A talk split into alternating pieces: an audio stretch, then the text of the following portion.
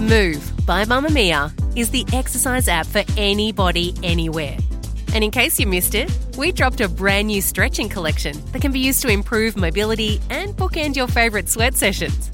Mamamia subscribers get unlimited access to Move, and we drop new workouts every single week. If you're on the hunt for movement that makes you feel good, head to move.mamamia.com.au and use the code MOVE10 to get $10 off a yearly subscription. You're listening to a Mamamia podcast. Mamamia acknowledges the traditional owners of land and waters that this podcast is recorded on. From Mamamia, I'm Claire Murphy. This is The Quicky, getting you up to speed daily. The public debate around weight loss drugs has never been louder than right now, with some praising the new range of injectable drugs initially created to help those suffering with blood sugar level issues. Others are warning against their use, and recent headlines have suggested they may be deadly. Today, we answer all the questions you might have about weight loss drugs, from supply to side effects to what may happen if you can no longer get a hold of it. But first, your news headlines for Monday, November 20. A young fan has died at a Taylor Swift concert as the local heat index hit record highs. The cause of death has yet to be released, but the concert in Brazil coincided with the region's highest ever heat index reading, which combines temperature and humidity, reaching 59.3 degrees Celsius. The fan was taken to hospital where she was pronounced dead, Swift postponing her second Brazil concert due to the extreme temperatures, saying the safety and well-being of her fans, fellow performers and crew has to and will always come first. Local authorities will investigate the death with unconfirmed reports. There was a lack of drinking water for the audience in the stadium. Just one day after bringing a lawsuit against her ex, American rapper Sean Diddy Combs, Cassie Ventura has reached a settlement.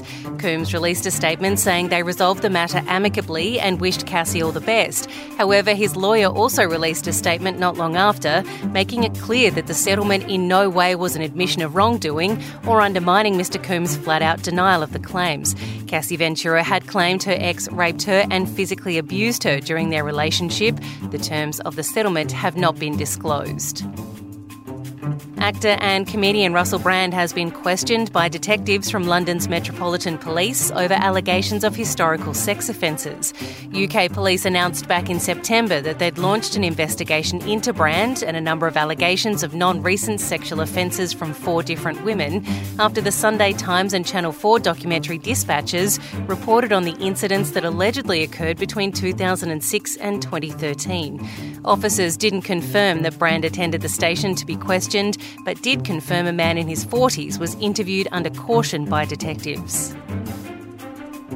At least 30 premature babies have been evacuated from Gaza's main hospital and will be transferred to Egypt, but other critically wounded patients remain stranded after Israeli forces entered the compound.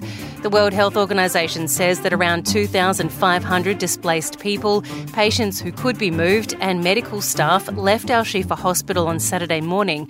25 medical staff and 291 patients, including babies in extremely critical condition and trauma patients who are unable to move, remain behind as the building still struggles without power and treatment is limited with medical supplies running short.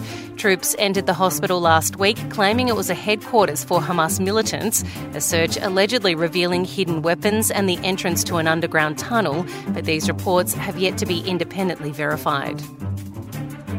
Miss Australia Moraya Wilson has come second runner up at the Miss Universe competition. Miss Nicaragua Sheynnis Palacios took the crown, the first from her country to do so. The 23 year old saying she's using her win to promote mental health after suffering debilitating bouts of anxiety herself. Miss Thailand Anntonia Porsild was first runner up at the event in El Salvador. That's your latest news headlines in a moment. Today's deep dive.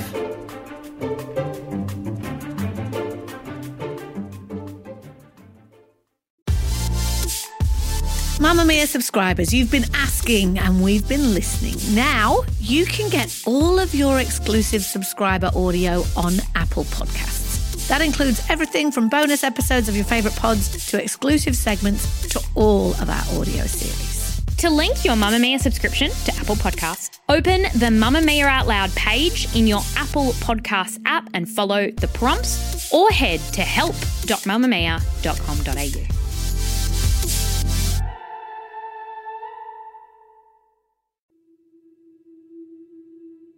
A rapid increase in what is called off label use of popular weight loss drugs is what's being blamed for their current shortage. Off label meaning those using it for weight loss over those who use it for its original purpose to control blood sugar levels for those suffering with type 2 diabetes.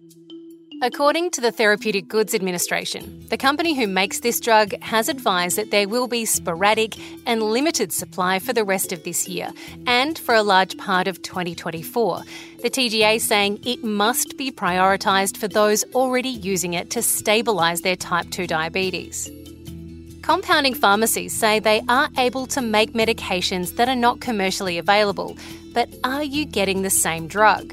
What happens if you're already taking it and you can no longer find it anywhere, for those who use it for either type 2 diabetes or for weight loss? Also in the headlines, one of the most popular weight loss drugs has been blamed for the death of 56 year old Trish Webster, who was taking two types of medication to lose weight in the lead up to her daughter's wedding. She collapsed in January, her husband telling 60 Minutes she had gone back to the GP after suffering from some stomach problems. She went back a couple of times, the doctor saying she was sick and she had diarrhea and nausea. And, no, I never thought you could die from it. Her cause of death has been listed as an acute gastrointestinal illness, but her death is not currently linked to the medication she was taking. Dr. Brad McKay is a GP, author, podcast host, and medical commentator. Dr. Brad, we were told that supply of these drugs would be okay towards the end of this year, but it seems we're experiencing the opposite. What's going on? Yeah, we were promised the world. We were told that supply would be fine from about maybe March 2023, but that date has certainly come and gone. We're now being told that maybe it won't be readily available even until the end of 2024 or even later. It seems to me that it's a complex medication, so complex molecule, difficult to make in the lab. This makes it difficult to provide supplies around the world, and particularly when there's high demand everywhere. Australia is also a few steps down the food chain, so we don't get as many supplies compared to many other countries as well. So who knows when it will be available more readily, but at the moment we're trying to limit a lot of these medications for people with diabetes who definitely need them and using these medications as like weight loss drugs certainly you're going to be lower priority compared to somebody who's trying to keep their sugars under control. Can you talk us through how that works? Because there are two different types of prescription that the GP can write for you. And when you take that to the pharmacist, they can, for one of them, say, no, we won't fulfill that prescription because you are not prioritized at the moment. Can you just explain the difference between private and PBS prescriptions and what the pharmacist can or won't give you at the end? With PBS medications, so the pharmaceutical benefits scheme, this is when your doctor is prescribing you the medication where it's been approved. The PBS says, yes, if you fulfill these criteria, then the government will provide a rebate for the medication that you're taking. The most that you'd pay for a PBS script per month would be about $30. If you're on a healthcare card or pension card, then it's about $7 per month. And then the government foots the rest of the bill. So, for some of the medications like semaglutide, which is also known as Ozempic, this is really approved through the PBS for people who have out of control diabetes. So you need to have tried a number of different drugs already and failed, having an elevated HbA1c level. So it's a blood test that does a three month average of your sugars. And if you're fulfilling those criteria, so failing other drugs, you can get medications like Ozempic, semaglutide under the PBS. If you're wanting to use it for weight loss, then this is what we call like using it off label. So it's not approved through the PBS. The government isn't going to fund it for you, and it's not got across the line in Australia as far as being used for that purpose or for being economically viable for the country for that purpose. So if your doctor does provide you with a private script, yep, you won't get any rebate from the government back. You won't have it under the PBS, and you may be spending a lot more per month on that drug. So, certainly from a GP perspective, like myself, we're told, okay, well, try not to prescribe semaglutide or Ozempic for new patients. If everything else has failed and your patient has diabetes, then our hand is forced to sort of give that medication that could keep somebody alive. But yeah, like if you're going in to see your GP for weight loss, they're not going to be prescribing that for you off label at this point of time. The next sort of hurdle is through the pharmacy as well. And so the pharmacists, they mainly get a very small supply each month of the medication. And so they will often put that aside for people with terrible diabetes. So if you're going into the pharmacy and that's already been allocated, then you're not going to be able to get it. And this is what we're finding across the board. It seems to be even worse getting access to these drugs over the last couple of months. Even some of my diabetic patients haven't been able to get it as well. So it's not even as simple as having diabetes out of control and then I'll be able to get the medication. For some of those people who haven't been able to source it, they are being recommended to go to a compounding chemist. What does that mean, and is it actually the same drug? Yeah, so compounding pharmacies, it's not like they're in the backyard making the drug themselves. Like they still need to import it from overseas. Some of the pharmacies are actually like getting in the drug and they're paying top dollar for it, and then they're passing on that cost to you as well. There are different ways of getting different drugs into the country. If you've got enough money, then yeah, you can pay top dollar to get whatever you want in the world. So, so far in Australia, it seems to be genuine. The medication, if you're being sold it through a pharmacy, will be the actual drug that you're wanting. So, that's a really good thing. But there are some stories around the world where counterfeit supply has been coming in, and a number of stories around the world where people have either bought the medication online or even bought the medication through another pharmacy and it hasn't been what's on the label. This is sort of when we're getting into really dangerous territory. If you're injecting yourself with a drug that isn't what's written on the packet, it can be a disaster and has been a disaster for many people. So far in Australia, no counterfeits um, being sold. You just got to really be careful online. I would be very prudent with your research if you're trying to do that. Can we talk about this very scary headline that has just been doing the rounds around an Australian woman who reportedly died after taking weight loss medications? The story, of course, is not straightforward. She was reportedly taking one and then a different type, so semaglutide and then liraglutide, which I haven't heard of before, and has led to reportedly because the coroner hasn't made any link between the drug and how she died a gastrointestinal illness. What do you say about that? And do we have reason to be worried? This is not my patient, so I can only really talk in generalities about it. From the media reports, this woman was using Ozempic or semaglutide, and then at some stage was also using Saxenda or liraglutide. Similar drug, same drug group, but it's more like daily injections. And Saxenda itself has been approved in Australia for weight loss, as opposed to semaglutide as Ozempic, which is just been approved for diabetes in Australia at this point of time. Any of the drugs in this group can cause your gut to slow down. So, one of the common sort of side effects from using them is to get constipation.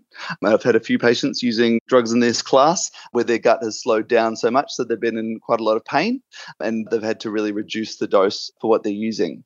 So, it can also cause lots of nausea. And in extreme situations, it has been known to cause what's called an ileus. So, this is when the gut just sort of like slows down so much, you get so constipated that it just stops and then fluid builds up within the gut. So it's a bit of a medical emergency when this does happen. Often people need to be in hospital and need to have fluids put through a drip and stop the medication and get their bowel back to normal over time. It can be managed so I'm unsure if this woman did develop an ileus. One of the first sort of like signs of getting into trouble is getting severe abdominal pain. And also if you start to vomit your stools, then yeah, that's certainly a sign that things aren't going well with your gut. Now, the story leading on from that is the TGA reportedly reconsidering the application for a latest weight loss drug, which I believe is called Mounjaro. Do we know anything about them reconsidering that for use in weight loss? And how is Mounjaro different to all these other weight loss drugs that we're hearing about? So, with the discussion about tirzepatide or Mounjaro at the moment, it is very, very similar to other drugs in the same class. The biggest difference is that we're actually finding that there's better blood sugar control. And the studies that have been done so far actually show even greater weight loss from using Mounjaro or tirzepatide. The drugs are getting more tweaked as time goes on. These drugs are overall well tolerated and can also be amazingly remarkable for keeping people's sugars under control and the off label part of it, as we're looking more and more into the weight loss aspects of it, also look really favorable too. For those who are taking these drugs for type 2 diabetes, it is a very scary time. With supply so short, it sometimes means they have to scour pharmacies for what limited supply is available. For those who are using it for weight loss, while the immediate health impacts aren't as dire, the long term issues are still a concern, and there's panic amongst those who know the end of their supply is coming. So, what advice does Dr. Brad have for those who are worried right now? if people are feeling panicked, it is worthwhile to have an appointment with your GP and chat about it. There are lots of different medications available. Some can be daily injections, some are weekly injections. And what we're finding is that, yeah, we're getting some stocks in and then they're disappearing. Other medications are coming in. And so we often need to be changing around the prescriptions to try to keep up with it if you are like just using the medication as weight loss and using it off label, then if you stop the medication, it's not going to be the end of the world. You'll just need to be careful over time and then recommence it later on um, when stocks do become available. So there's no need to panic about it. Our understanding at the moment is that if people are using medications in this category to lose weight, that if they stop it, then their appetite will start to come back and they'll start to put those kilograms on. Your body is awful, it self sabotages and it always wants to get to the highest weight range that you've ever been before. And often there's not a hell of a lot that we can do about it because your body just holds on to those calories. One of the ways that we're thinking about it in medicine at the moment is similar to blood pressure. So, for example, if you have really high blood pressure and you take medication, then you can get your blood pressure under control. If you're seeing a good reading on the monitor and going, oh, I'm cured, and then stop your blood pressure medication, what's going to happen? Your blood pressure is going to elevate again. It's just going to go back to what it was previously. And this is how we're now sort of talking about obesity and being overweight is that if you're getting a good number on the scale and going, yay, I'm cured of my obesity, and then stop the drugs, then just like hypertension, just like high blood pressure, you'll tend to go back to that higher number on the scale. We are seeing now that obesity management is seen as a chronic problem, and that often people will need to have ongoing medication because your body is just so good at self sabotaging you and getting you back to that higher weight.